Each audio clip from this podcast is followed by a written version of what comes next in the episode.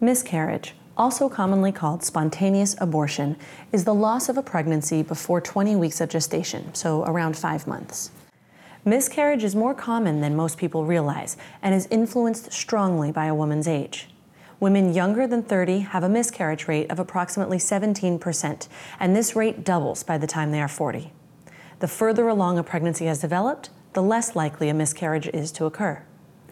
There are many different causes of miscarriage. About half of miscarriages are caused by abnormal genetics, such as the pregnancy having too many or too few chromosomes. Other causes include maternal diseases, trauma, and infection, but sadly, the reason for most miscarriages is never diagnosed. Signs and symptoms of a miscarriage are vaginal spotting or bleeding, uterine cramping, passage of clots with or without tissue. The tissue may look like pieces of liver or may be part of a larger blood clot.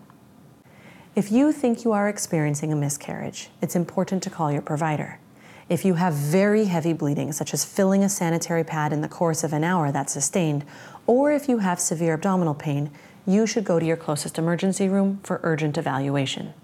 Some ways to help reduce your risk of a miscarriage are avoiding all alcohol, smoking, and drug use during pregnancy, not drinking more than 200 micrograms of caffeine a day. That's the equivalent of about one 12 ounce cup of coffee avoiding unpasteurized cheeses or unwashed fruits and vegetables, as this could result in listeria infection.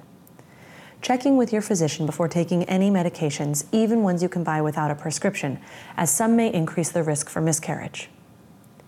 Many women who suffer a miscarriage wonder if there's anything they could have done differently. I reassure my patients that the vast majority of the time, there was nothing that could have prevented the loss.